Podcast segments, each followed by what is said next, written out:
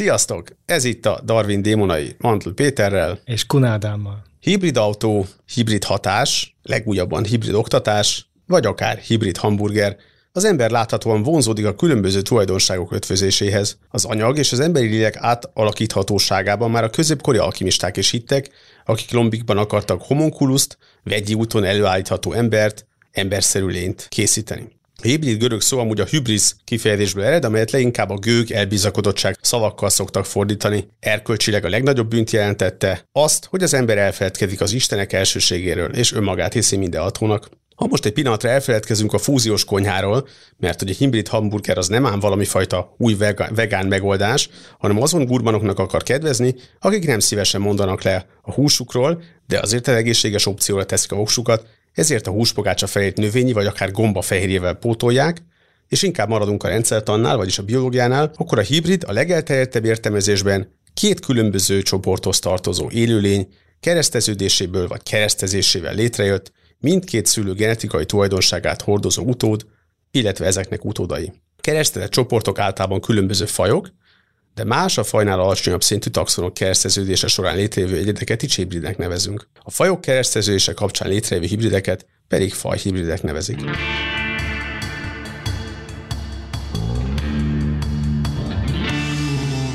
Megállja ez a definíció így a helyét? Akkor most a hibridek önálló taxonok? Hát a definíció az megállja a helyét. A taxon fogalom az egy ilyen nagyon tág, nagyjából bármilyen élőlénycsoportot rá rá lehet húzni. Már egy valami, ami van bennük valami közös, az rendszertanul persze azt jelenti, hogy valami közös őssel rendelkeznek.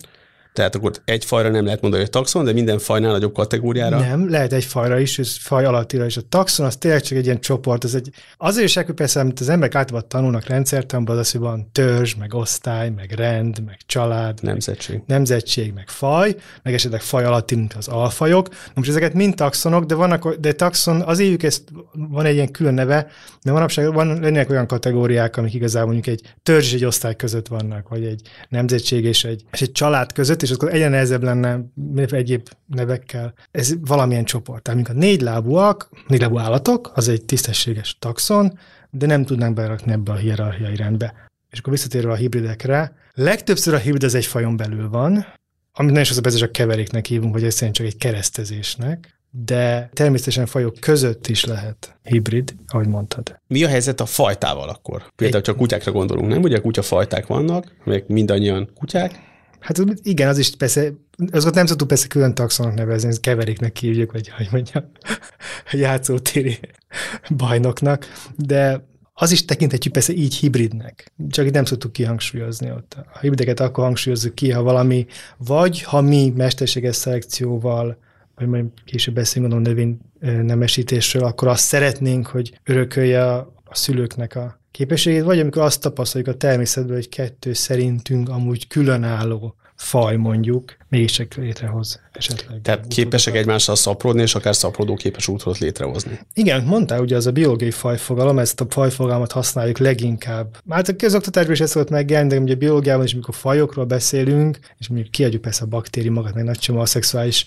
élőlényt, akkor például ez a fajfogalom alapvetően jól használható. De megvan az ennek is ez a nehézsége, hogy, hogy amikor két faj képes létrehozni szaporodó képes utódokat, akkor most azokat tényleg tekinthetjük-e külön fajnak, vagy sem? Ne csak itt egy óriási kérdés, hogy akkor igen vagy sem. És hogy akkor a hibridek azok?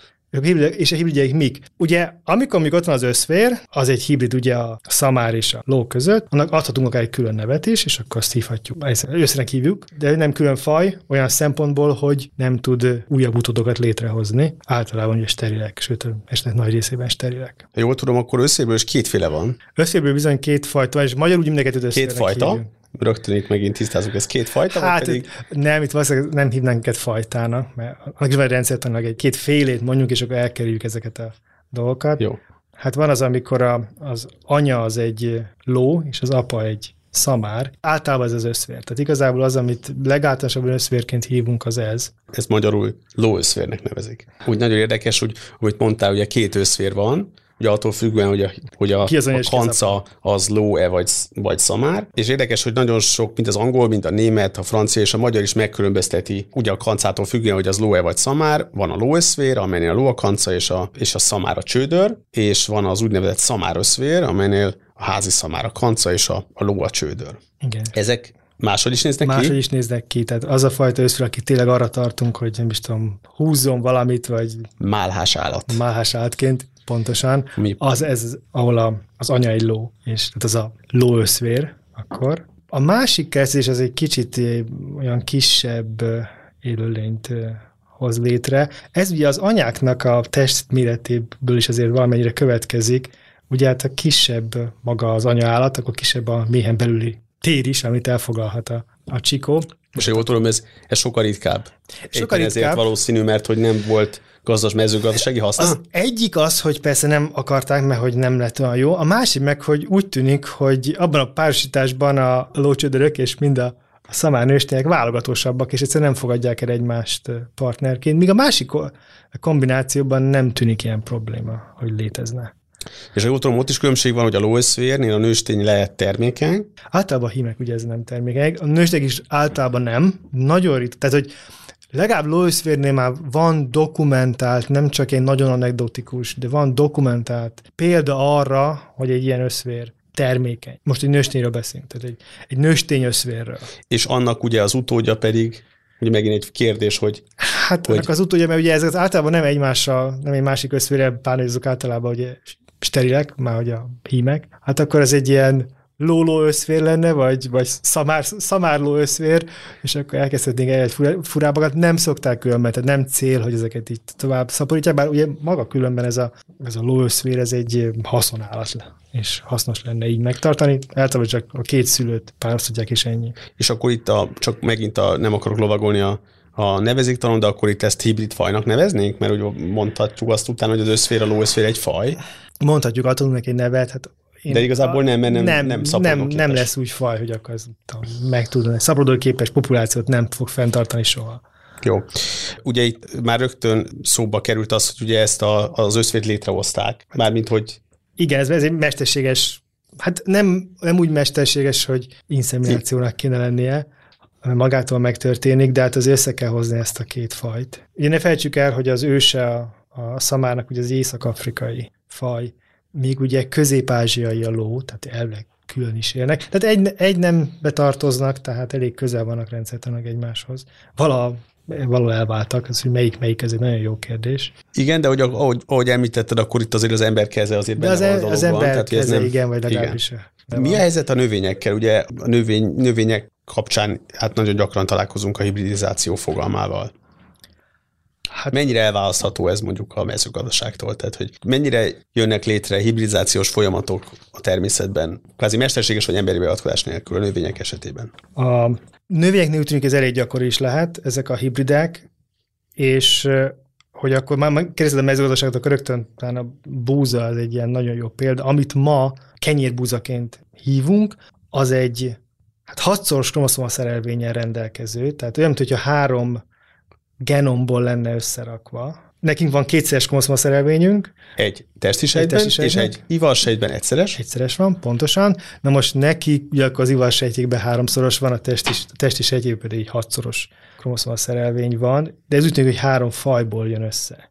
Na most azt gondoljuk, hogy a a búza őse, vagy hát legalábbis az első, amit már termesztésbe vehettek, az az alakor nevezetű faj volt.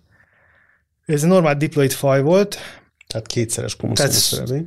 kétszeres homoszomaszén, és valószínűleg nem tudjuk mely, milyen, de valamilyen kecskebúza fajnak lehetett esetleg a hibridje. A következő, amit tönkebúzának hívunk, vagy kétszemű búzának, ezt nem összekeverjük a tönkölybúzával, ami egy más dolog. Szóval a tönkebúza, és ennek a módosulata például a durumbúza, a durum livesből néha szoktunk készíteni dolgokat. És akkor ehhez viszont már tudjuk, hogy melyik az a, az a kecskebúza faj, az Egilops tausi, ami ahhoz hibridizált, hogy ez a harmadik eleme, és ez a kenyérbúza. Tehát ez, amit ma termesztünk, és ebből. Na és akkor most megint, megint megkérdezem, hogy ez, ez mondjuk például ez a harmadik lépcső, ez, ez létrejöhetett volna úgymond spontán, vagy akkor erre van, van egyáltalán bizonyíték arra, hogy nem, ezt Ezek, ezek már elég régen megvoltak. Tehát ez, ez, mint a kenyérbúza, ez sok ezer éves, sok ezer, tényleg sok ezer éves történet. Természetesen már akkor is ugye volt, tehát, na, mivel sok ezer, tehát ne, nem mondhatjuk úgy, hogy, hogy olyan típusú dolog volt, hogy a, az megpróbáltak mindenféle dolggal keresztezni. Manapság próbálnak néha ilyesmit. hanem inkább az volt, hogy találtak egy olyan változatot a, a természetben, és ugye ne felejtsük, hogy a búza termesztés elterjedésével a búza olyan helyekre is bekerült, ahol már nem csak a, az eredeti élőhelyén meglevő fajokkal találkozok, akár másokkal is, azok a hibridizáltot, tehát találtak egy, úgymond egy jobb hibridet, és utána az lett, az szaporodott el lényegében, ma azt termesztjük. És ezt a hibridizációt hogy kell képzelnünk, mert ugye azt el tudom képzelni, hogy egymás mellett nő mondjuk két van egy mezőn egy fajta kecskebúza, és egy másik mezőn mellett egy tönkebúza, és akkor keresztbeporzással létrejön valami, hát, eh, valami va, valamilyen közös egyet, de akkor ez hogy lesz a diploidból hexaploid? Tehát hogy hát lesz kétszer, kétszer három adag kromoszóma szerelménye? Hát ez egy, ez egy rendkívül érdekes kérdés, és az az hogy van. Tehát úgy tűnik, mintha egyszer mindegyiknek a, a kromoszóm, tehát nem az a klasszikus keresztezés van, ahol az, az egyszeres kromoszóm szerelmények egyszerűen csak összeállnak, és lesz belőlük egy új egyed, ami bizonyos hibrid így van. Igen, tehát hanem bizonyos gének az egyik egyedből, is bizonyos. Hanem olyan, mint hogyha mintha két testi sejtet fuzionálnánk. Nem ez történik, de hogy a, a végeredmény szempontjából ez ilyen. Jó. Elképzelhető lenne a mai modern mezőgazdaság, még növénytermesztés hibridek nélkül?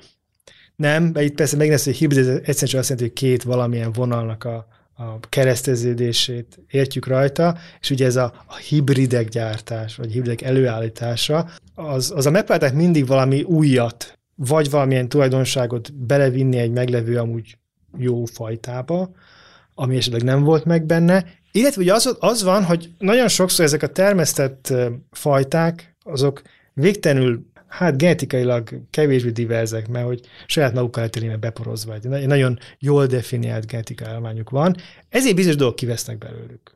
Amikre később szükség lesz, szárazságtűrés, valamilyen élőny, valamilyen betegséggel elleni ellenállás, és akkor megpróbálják néha visszakeresztezni valamelyik másik vonal, aminek még ez megvan, és ezek a hibrid kukorica, hibrid búza, stb. Tehát akkor ott esetben visszajönnek egy úgymond vad néha csak, fajtához? Néha nem kell vadfajta, hanem csak két uh-huh. meglevő termesztett növényfajta, de manapság egyre inkább próbálkoznak néha vadfajtákban, hogy a vadfajtákban sokkal jobb a genetikai diverzitás, esetleg megvannak olyan rezisztencia faktorok, akár betegségre, akár valami környezeti tényezőre, ami nincs már bent a, a termesztésre vontra, vontban, és akkor ezzel tágítják a lehetőségeit ezeknek a fajoknak. Egy érdekeséget akkor még itt gyorsan elmondanák, ha már itt hibridek, a rizsjel kapcsolatban. A rizsnek a két legjellemzőbb fajtája, hát most ezek alfajok.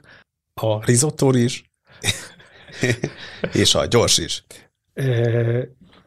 Igen, én is ezt a kettőt szoktam otthon, de így receptori szempontból a, az a, a japonik és az indika, tehát a, a kínai rizs és az indiai rizs. Lényegében, hogy az, az indiai az, ami... A japonika nem japán? Fura módon a név arra utalna, de ez viszont Kínában lett háziasítva. Ez szerintem a nevezéktanak az elején ezek így nem zavart senkit, hogy vala messze van. Körülbelül így lehetett.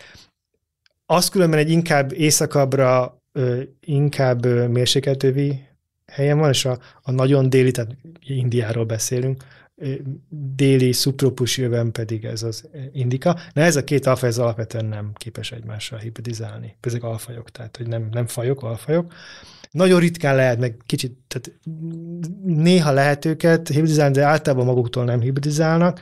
Más alfajokon keresztül, más növényeken keresztül lehet az hibrideket előállítani. De ez egy érdekesség, hogy, hogy néha viszont fajon belül is van egy ilyen olyan, hogy nem, nem képesek hibridet, miközben legtöbb, leginkább arról fogunk beszélni most, hogy hogyan lehet majd fajok között hibridet. Megint nagyon banálisan megközelítve a dolgot, hogyha egy ilyen helyzetet látok, hogy két alfaj nem képes hibridizálni, vagy közös tudott létrehozni, akkor az, az nem amiatt van, hogy már annyira divergálnak, hogy, hogy lassan önálló fajok lesznek? Itt ebben az esetben nem az, hogy önálló fajok van, egyszerűen csak arra, hogy van valami egy olyan genetikai hátterük, ami pont így a hibridben nem működik. Itt csak ennyi van, tehát viszonylag kevés génre vezethető vissza ez a probléma.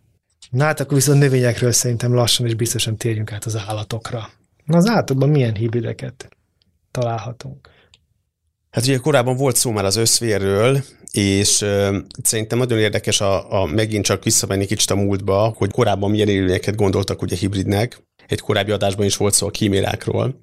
Például van az okapi, ami ugye első látásra egy furcsa zsiráf-antilop kombinációnak tűnhet, és ugye róla, is sokáig azt hitték, hogy pont valami fajta ilyen, ilyen furcsa furcsa hibrid, pedig ugye tudjuk, hogy ez egy önálló faj. És később, vagy, vagy még korábban ugye még sokkal egzotikusabb dolgokat vagy tartottak hibridek, vagy pedig állítottak elő mesterségesen, de nem keresztezéssel, hanem például volt egy Fiji Hableány nevű néven elhíresült, mondjuk úgy itt konstruktum, ami egy fiatal majom törzséből és fejéből álló tárgy volt, aminek, a, aminek egy hal farkát varták a hátsó felére, és ilyen, ilyen hát hogy is nevezzem, Hát majdnem egy ilyen Frankenstein szörny. Igen, vagy valami, igen, ilyen... Meg persze sose éltek természetesen. Persze, tehát hogy ez egy, ez egy mondjuk úgy trófának hívjuk. Nem, tehát ezeket eredetileg ilyen attrakcióként Vagy mutogatták ilyen vuslikon, úgynevezett mutatványos bódésorokon, amik ugye a cirkuszok mellett, utcó cirkuszok mellett voltak a szakállasnő, kígyó ember, és a többi, és akkor itt voltak, bemutattak ilyen úgymond Fiji hablányt is, amiről ugye nyilván elmondták, hogy ez persze már nem él, de hogy ez egy tulajdonképpen egy mumifikálódott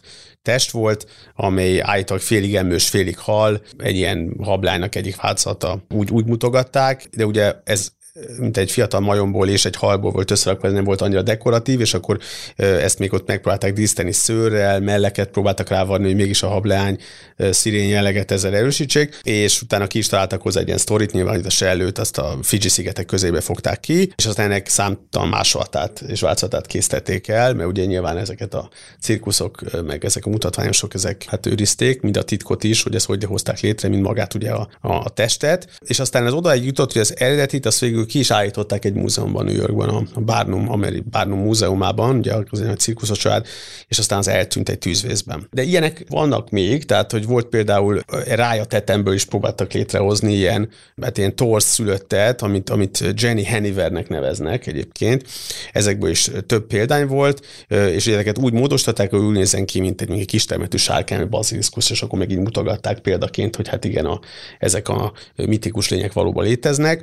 Ennek a kifejezés egyébként a, ez ugye franciául Antwerpen ifjú, az Jean de Anvers, amit Jenny Hennivernek módosítottak, úgymond a brit tengerészek.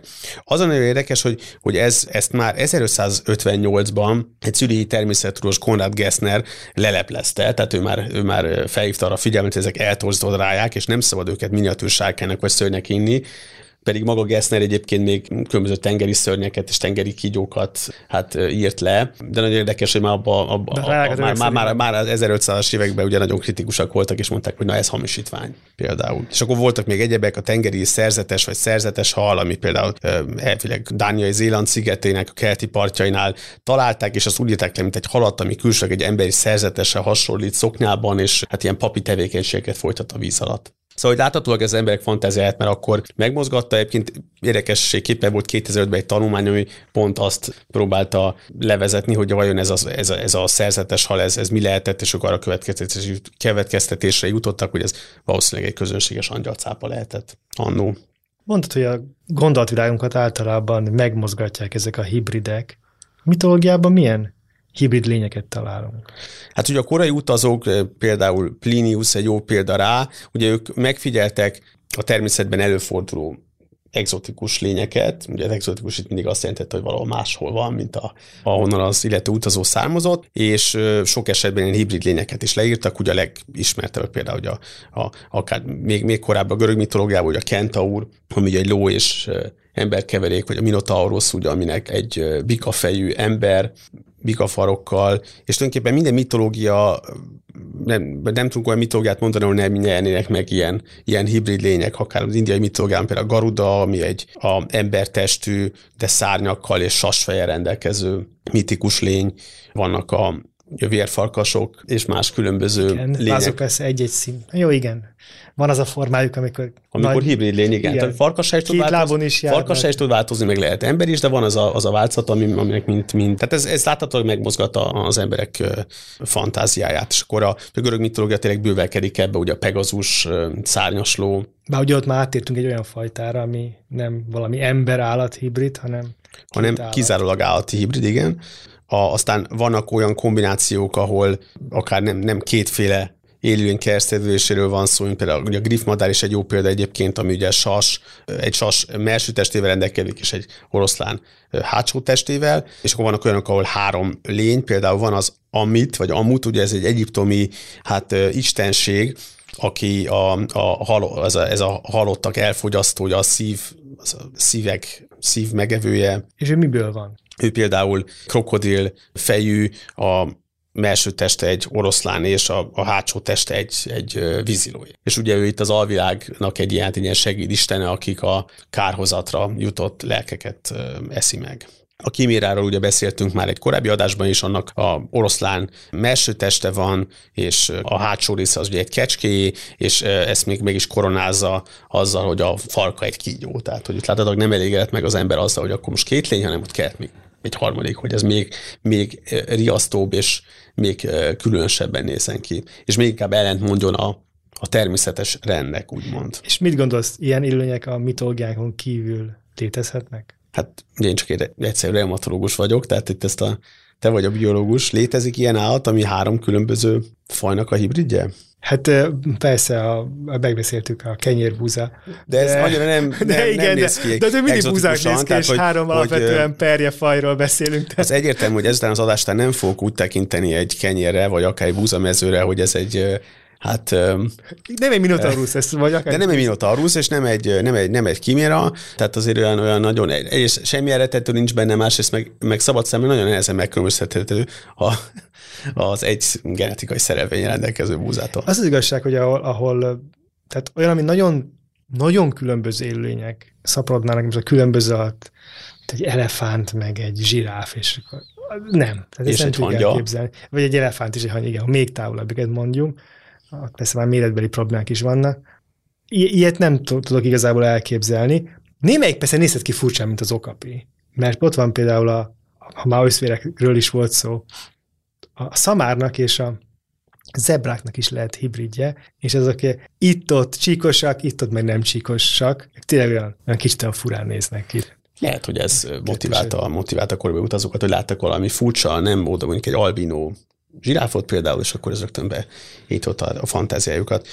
Számra például van egy furcsaság, sok furcsaság nyilván természetben, de ugye vannak azok a rovarok, ahol a, a mondjuk a lárva alak gyökeresen máshogy néz ki például, mint a, mint a felnőtt egyed. Ugye az ember Ugye először megfigyelte saját magát, és ott, ott is nyilván egy csecsemőte máshogy néz ki, mint egy, egy felnőtt ember, vagy mondjuk egy kiskutya is máshogy néz ki, mint egy felnőtt kutya, nyilván azon kívül, hogy kisebb is vannak, vannak más eltérések, de hogy itt mégis azért lehet látni a, az átmenetet. Igen, egy kiskutyát nem lesz. tekintünk, nem tudom, hangyának, vagy így elefántnak. van, így van, de hogy az a, odáig eljutni például mondjuk a hernyó és a lepke az, az, az nem külön faj, ugye ez, ez száma már nyilvánvaló mindenkinek, aki tanul biológiát, de annó ez nem lehetett annyira triviális.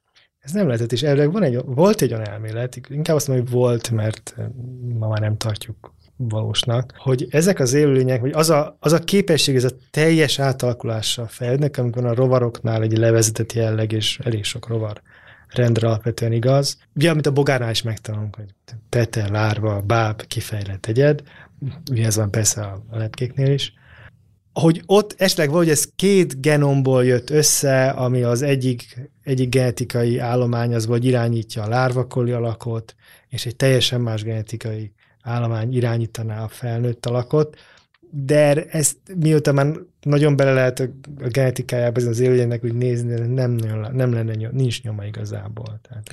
Ugye erről az eszembe, hogy a, úgy megint visszamegyünk is az alkémiához és a homunkuloszhoz, Ugye ott is úgy gondolták, és erre, erre a preformácionizmus nevű elmélet, vagy hát gondolat született, hogy a, hogy a spermában és a petesegyben is van egy, egy kicsi emberke, és akkor ezeknek, a, ezeknek önmagunk miniatűr változataiból fejlődnek ki. Tehát a spermában egy előreformált egyed, amelyet ilyen állatkáknak neveztek, és akkor ezek, ezek valahogy kvázi felnagyulnának. Hát igen, valahogy meg kellett magyarázni az öröklődést, ami akkor ugye még nem volt szó DNS-ről, az ugye az 50-es évek, meg egyáltalán a molekulák ismerete is nagyon Miközben az ugye az az embereknek a, az elemi tapasztalata, hogy, hogy azért a szülőkre hasonlítanak az utódok, tehát hogy valami kontinuitásot kéne legyen, és igen, voltak ilyen elképzelések. Jó, hát akkor ha a mitológiáról áttérünk megint a valódi állati hibridekre, a, ugye a növényekről már volt szó, ahol úgy tűnik, hogy ez rendkívül elterjedt. Az állatoknál azért ez inkább a inkább egy kisebbség a hibridek ugye a, a többi fajhoz képest.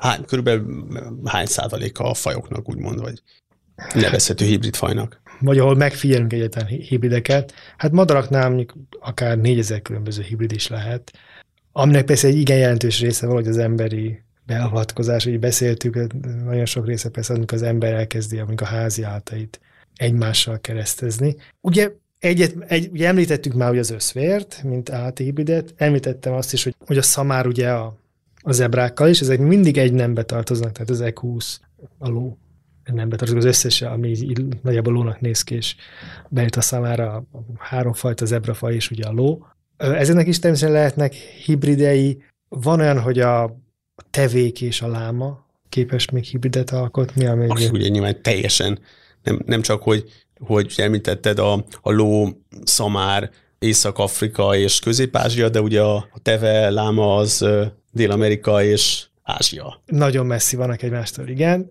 Olyan szempontból, hogy az egy csoportba tartoznak, azt hiszem, al, hát család szinten egybe tartoznak. Ezek szerint elég közel az, hogy képes legyenek. Ez természetesen te, teljesen emberi beavatkozás, tehát maguktól sose találkoznak, ahogy mondtad. Ugye az egy puputeve az, az afrikai, vagy hát inkább ez az Észak-Afrika arábiai, arábiai félsziget, a, a két pupu teve az Közép-Ázsiának a sivatagos részei, és talán az Dél-Amerika.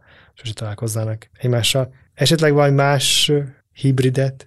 Egyébként csak a érdekesség kedvéért az óvilági teve és az újvilági láma a kereszteléséből származó egyet Kámának nevezik. Szeretkezik ilyen neveket. Így van, pontosan. Fogunk még ilyet mondani. Például a ló és a zebra hibridje angol Zorse és aztán vannak a zebroidok, amik összefoglaló, egy összefoglaló elnevezés a zebrák és más lófilék nemzetségébe tartozó állatok kereszteződésének. Aztán vannak, ugye, ugye nagyon magát, ugye adja magát, hogy az afrikai és az ázsiai elefántot keresztezzék. Ebből, Még szintén külön nem betartoznak. Igen, igen, de úgy tudom, hogy ebből egy 1978-ban született egy darab egyébként a Egyesült Királyságban. Ugye vannak a, ezt is sose gondoltam volna, például ugye az úszkárnak és a farkasnak van keveréke, amit púvónak vagy pudlwolfnak hívnak. Hát azt azért nem még ez mindig egy vita, hogy éppen hogy tanítjuk a biológusokat, hogy akkor a farkas meg a kutya az egy faj vagy két faj. Tehát akkor ez, ez, ez, ez akkor számodra, mint biológus számára az egyáltalán nem, nem meglepő. Nem, ennél meglepőbb dolgokat is lehet azért olvasni. Ugye ha egy pudlival csinálnák ugyanezt meg egy farkasot, a méret miatt. De ez egy pudli és egy farkas volt, tehát ezt kiben csinálták, és ez farkas és egy úszkár. Na jó, most a pudli alatt azt értem, hogy ilyen, ez a arasznyi kutyussal. Nem tudom, ja. mekkorák. Egy törpeuszkál akkor esetleg. Jó. Jó, akkor térjünk szerintem át. Hát még, még mondhatunk még a, a, a kecskebékát, még említsük. Jó. A kecskebéka az egy kecskének és egy békának a hibridje? Természetesen. Ráhibáztál. Ráhibáztál. A magyar mezőgazdaságnak egy klasszikus. Igen, a zöld rejsztőszín miatt találták ki. De a kecskebéka azért és mert egy, egy igen jellemző, is például mi biológusok használjuk élettan kísérletekre használtuk annak idején, amikor egy hibrid, tehát a, a tavi békának és, és a kis a tavi béka, meg a kis tavi békának, ez két külön békafajnak a hibridje. Ami viszont szaporodóképes, nem? Tehát két kecskebéka? Amúgy, igen, tehát a kecskebékek azok amúgy szaporodóképesek, tehát hogy ilyenkor egy új faj. Jön létre. Keletkezett velük kapcsolatban és lehet, hogy ilyen sorsaik például van a Pizli, ami ugye a, görö- a jegesmedvének és a grizzly medvének a hibridje, vagy akár a Wolfin, amire először azt gondoltam, hogy hát ez szuper, ez egy farkasnak és egy delfinnek lesz a keveréken, a végre sikerül valami igazán ütős kis szerepjáték szörnyet alkotni, de nem. Ez egy palackoló delfinnek és egy gyilkos bánának, tehát egy karcányú delfinnek a nagyon ritka keresztezése. Igen, de ez, ez a két delfin ez amúgy viszonylag közel egymáshoz. Amúgy különben hozzáteszem, hogy a grizzly, ami egy barna medvének egy alfaja, a, és a jeges medvéknél volt egy érdekes, hogy volt, van egy olyan populációjuk, ahol, ahol azt mutatták ki, hogy nagyon gyorsan, hát kifehéredett a, a maci. Mint hogyha mint ugye nagyon közel lenne ez a két faj egymáshoz. Olyan szempontból közel, hogy hibridek voltak ezek. Tehát volt egy olyan hibrideik, amik aztán gyorsan lehetett bele teljesen jeges medvének kinézőt, az hiszem, az természetes körülmények között jött létre, de hogy még mai napig is vannak hibridek, nem csak átkedve, vagy nem csak valami emberi behatásra ezen két faj között, bár eléggé máshogy néznek. Még tovább is egy nem. Akkor milyen hibrideket találtunk még az átadnál? Talán ezek jobban megmozgatják a, a gondolatvilágunkat, hisz látványra ugye valami a kettő között van, meg mégis valami más. Hát ugye például a kecskét és a juhot próbálták keresztezni, ugye itt az az érdekes, hogy ők nagyon hasonlóak tűnnek és párosodnak, szerintem az emberek egy, egy jó része, különösen az, aki nem töltött. Aki nem látott még kecskét és Ja, bármi, bármi időt vidéken, a, az összes keverőket, de hogy a juhot és a kecskét lehet keresztezni, és bár, bár külön hasonlóak tűnhetnek, és párosodhatnak is, különböző nemzetségbe tartoznak, és a juhnak, juhoknak 54 kromoszomájuk van, a kecskének meg 60. Ugye ennek megfelelően egyébként az ő párosításokkal létrejövő útolók azok általában halva is születnek, és csak néhány esetben maradnak életben, és nagyon ritkák a hibridek. Ha mondod a kromoszoma szerint, ez általában problémát tud okozni, hogyha nagyon más a kromoszoma számuk. Bármint azt olvastam volna, hogy vaddisznók és, és már, hogy mondjam, mezőgazdasági tenyészésre alatt álló disznók, tehát egy házi disznóknál is van egy ilyen kromoszoma mennyiség eltérés, amit néha vagy köztes, vagy az egyik szülre, vagy a másik szülre fog hasonlítani a végtermék. Mert hogy arról viszont jó ismert, hogy ott úgy azok jó keresztezhetők. Jó keresztezhető, meg hát ugye ez egy házastott formája a, a vaddisznónak. A házdisznó a vaddisznónak, de érdekes, hogy ott is megvan a kromoszoma szerelvény különbség. Hozzáteszem, az ember és a csimpánz között is van a kromoszoma darabszám különbség. Sose áruljuk el, hogy megpróbálták őket keresztezni. Ez egy szovjet kísérletsorozat volt. Nem járt sikerrel, de nem adták fel. És ezt ki fogjuk vágni. De erről egy külön adásban azt hiszem, hogy Borzal. kell beszélnünk. Ugye vannak még a kojdok, kojwolf elnevezések a préfalkas és a házi kutya vagy a falkasok keresztezésére. Ugye beszéltünk arról, hogy, hogy ugye a legtöbb esetben az ember azért keresztez ilyen fajokat, hogy a később létrejövő utótól ugye valamifajta pozitív, tehát előnyös tulajdonságot remél, ugye ez volt a, az alapja az összfél kifejez, kifejlesztésének is, hogy ezzel egy nagyon jó mállásátot nyerünk. Vannak-e arra példák, ahol ez nyilván sok, de hogy vannak-e ismert példák arra, ahol ez rosszul sül el, tehát valamiképp valami hátrányos hatása van ennek a kereszteződésnek? Hát az, hogy ha mi emberek próbálkozunk ezzel, valószínűleg rengeteg, és valószínűleg dokumentálva is olyan szempontból, hogy a, az ilyen mezőgazdasági kutatóintézetek, ahol megpróbálnak keresztezéseket csinálni, kereszteznek, és lehet, hogy rossz fog kisülni a végén. Előfordult-e, vagy van olyan eset, amikor olyan jó előnyös tulajdonságokkal létre, létrejövő új fajt hoznak létre, hogy a régebbi kvázi ősfajait kipusztítja, vagy, vagy ki, kiszorítja? Az élőhelyre mondjuk? A kérdésedre a válasz, és persze a biológiában akár elképzeled, de most gondold el, a legtöbb házi állatunknak az őse, az nem létezik már. Hát mondd ezt, igen, a vadmacska például. Hát a vadmacska az még éppen, igen, azt persze mennyi a házasodva a macska, arról beszéltünk, de a vadmacska az, az még létezik szerencsére. De, az, de úgy tudom, hogy szintén veszélyeztetett. De veszélyeztetett, de hogy mondjuk a, a szarvasmarhának az őse, ez Aunorak, az őstulok. Az őstulok, az nem létezik már, tudtam már. Tehát, vagy valahol megpróbálják visszaállítani, de hogy ez egy teljesen kihaltak.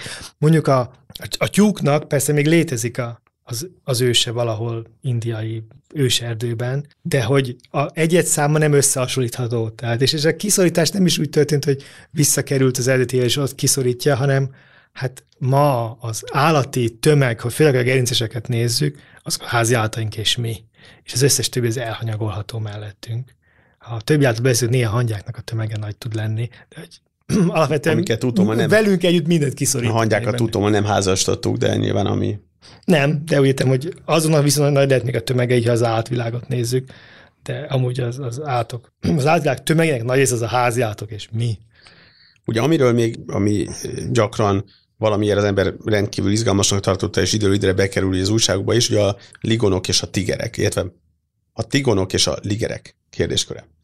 Igen, ugye ez itt a, ez egy játék arra, hogy a lion és a tiger angol szavakat különbözőképpen összerakjuk, és akkor ezzel utalunk arra. Ugye egy, egy liger az egy oroszlán apa és egy tigris anyának a utóda, a tigon pedig egy tigris apának és egy oroszlán anyának az utódja. Ezek alapvetően állatkertekben megfigyelhetők párosodások, kereszteződések. A természetben. A természetben. Ez nehezen is jönne létre, hiszen ugye ők máshol élnek. Ugye ma mindenképpen máshol élnek, ugye a, a tigris az alapvetően egy ázsiai fajként tekintünk rá, mint a bengáli tigris, vagy a szibériai tigris, gondolunk ezekre. Az oroszlán mindenki Afrikához köti. Természetesen korábban valahol a mai Irán területén ezeknek a fajoknak az összeért a, az areája, tehát az élőhelye, de ez már elég régóta nincs így. Tehát, hogy a természetben ma nem figyelhetnénk meg. Ma is van azt ami elméleti lehetőség, de hogy nem figyelünk meg ilyet a természetben. Ráadásul ez a két faj, tehát ha meggond, hogy mi a fajfogalom mindig azt mondja, hogy a, van az az óvodás fajfogalom, hogy megtétjük az óvodás gyerekeinek, hogy ez, ez, ez, meg az, és a tigris és az oroszlán azt nem tudták az emberek összekeverni. Tehát rengeteg rákcsáót össze lehet keverni egymással, meg meg szerinted akkor a kecskét és a juhat még szerintem nem, de mondjuk már a különböző szarvasfajoknak az elköntés az néha nekem is problémát okoz. Támszarvas, kímszarvas. Pedig azok azért külön, tényleg különbözően néznek ki. Ennek ellenére a, a tigris meg az oroszlán képes hibridizálni, miközben nem csak, hogy kinézete nagyon máshogy néznek ki, a szociális struktúrájuk is más, ugye a tigris az alapvetően magányosan él, az oroszlán az egy falkákban, ugye az oroszlán királyból ezt mindannyian tudjuk, és mégis képesek ugye az, hogy ezek mennyire szaporodóképesek aztán, ez a két, tehát az, az utódjaik, az mindig egy kérd, olyan szempontból kérdéses, van rá példa. Nem saját magukkal szadották tovább, hanem mondjuk egy újabb oroszlán bevéve, és akkor Liliger lenne, ami egy egészen fura dolog. Hozzáteszem, hogy ezek a két veszélyeztetett fajnak nem szeretnénk ilyen fura hibrideket gyártani az átkertekbe, tehát nem egy cél, hogy, hogy ilyeneket előállnak, ezért a, a további szaporítások se szokott prioritás lenni, sőt, hát megmutatják, megnézik, és úgy vannak hagyva. A ligerekről még azt meg lehet jegyezni, hogy, hogy méretükben nagyobbak bármelyik szülő fajnál is, és ma valószínűleg tehát a legnagyobb testű ö, macskák, azok a ligerek. Kicsit, tehát hogy kézzel egy óriás tigrist igazából, ami kicsit halványabbak a csíkjai, csíkjai, tehát így kell elképzelni magát ezt a ez az élőlényt, és tényleg hatalmas állatról beszélünk. És hát úgy is tudom, hogy a hímliger, ugye ez a hatalmas állat, ez steril, viszont a nőstényliger, az, az, az képes kölköket nemzeni. Kőket szülni, mert nemzeni azt a hímek szoktak. De elképzelhető, igen. Na most így kerülgettük a témát, az, hogy itt az általában milyen hibridek lehetnek, akkor felmerül azért a kérdés, hogy az emberrel kapcsolatban lehetnek hibridek nem Minotaurusra gondolunk, ezt megbeszéltük, hogy nem lesznek ló és ember hibridek. Pika és ember, igen. Minotaurusnak pika és ember, egy, mint a Kentaurnál.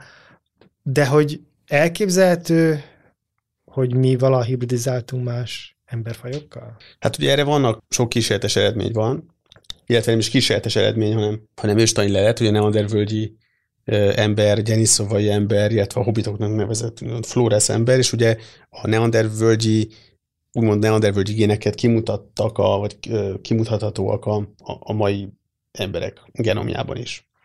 Igen, ugye azt hozzá kell tenni, hogy azért lehetett tudni, hogy biztos, hogy belőlük ered, mert ugye az afrikai populációkban viszont nincs meg. Tehát nem az egész emberi populáció, igaz, hogy vannak bennünk mert hogyha azt mondanánk, hogy van bennünk, ami közös, nem, nem, ez nem nagy meglepő, hát elég közel vagyunk egymáshoz, akkor az az, az Lehet, hogy ne, Igen, hogy a neandervölgyi emberből fejlődtünk volna ki, ugye az arra utat volna. Vagy, vagy hát, ez nem abból fejlődtünk ezt azért, hanem egy oldal, ilyen szemben testvér csoportnak, csoportban vagyunk, de az afrikaiakban nincs semmi ezekből a génekből, és ez a, az európai és ázsiai populációkra jellemző, hogy van bennünk neandervölgyi. A veszeti valamikor volt valami keveredés és ott van, van egy, egy nagyon érdekesség, hogy, hogy, hogy az Y-kromoszómában, tehát az emberi Y-kromoszómában viszont nem találunk semmi. Tehát az, nagy, az gyökeresen eltér a neandervölgyi Y-kromoszómától. Igen, sőt, persze vannak olyan Y-kromoszómák a neandervölgyben nem, de azt úgy gondoljuk, hogy az, az melev az emberekkel.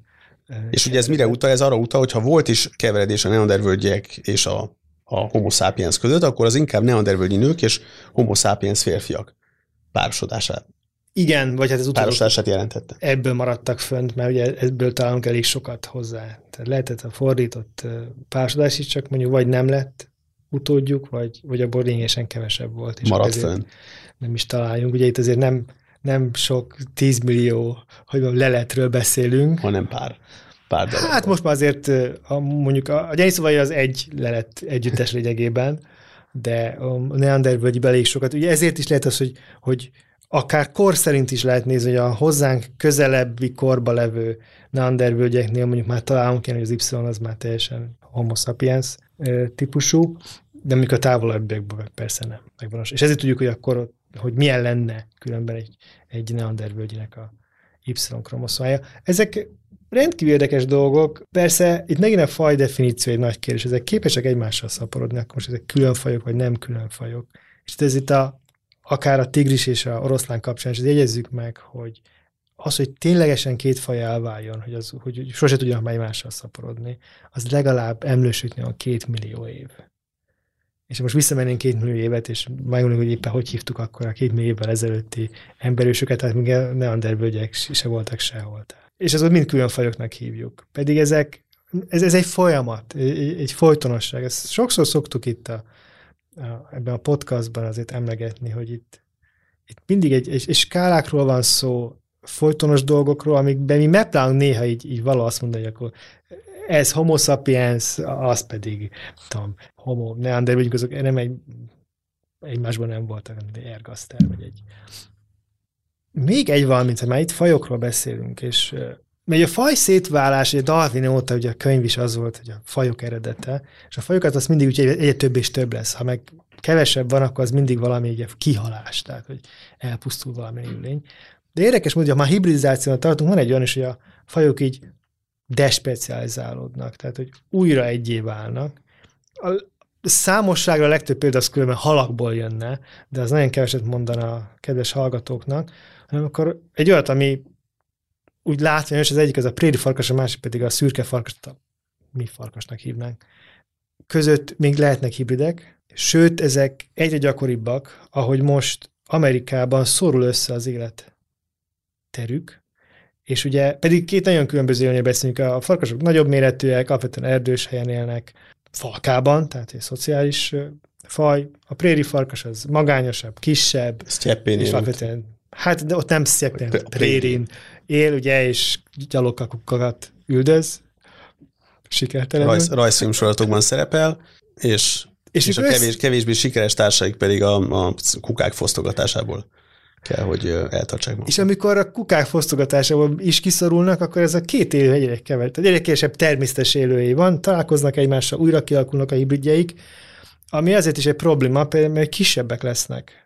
Emiatt a farkas, maradnak mondjuk farkas falkában, csatlakoznak mondjuk egy farkas falkához, vagy mondjuk oda születnek. Mondjuk általában persze a, a hím szokott lenni a, a farkas és a, a préri farkas a nőstény, egyszerűen csak azért, mert hogy a méret miatt van egy preferencia nagyobb legyen a hím. És viszont kisebbek, a, falkáknak a méretekhez csak nem a darabszáma, hanem a falkában levő általában a mérete, és már nem mindig tudnak leteríteni mondjuk egy, egy jávorszarvast. Amit ugye egy farkas falka. Ami egy farkas falka, ami teli vérfarkasokban egy szép fura dolog, de hogy tiszta vérű farkasokból állna, akkor ez nem az, nem lenne gond, de hogy meg nem, nem a mérettel lenne gond, el kéne kapni de ez problémát okozhat számukra. És akkor így, így kezd visszaolvadni ez a két faj lassan, de biztosan, hogyha ha nem tudnak külön élni és szaporodni. Mai adásban a hibridekről volt szó. Túl azon, hogy a hibridek a fajok keveredése, keresztezése, az ókortól kezdve a közérdeklődés tárgya, nélkülük elképzelhetetlen lenne, a mezőgazdaság tágabb értelemben pedig elképzelhetetlen lett volna az emberi civilizáció lenyűgöző fejlődése. Azon emberi, akiről már egyre inkább úgy gondoljuk, hogy génje egy részét más ős emberektől szerezte, így értelemben valamennyien hibridnek tekintetjük magunkat. Köszönjük, hogy ma is velünk voltatok. Én Mandl Péter voltam. Én pedig Kunádám. Mi voltunk a Darwin démonai.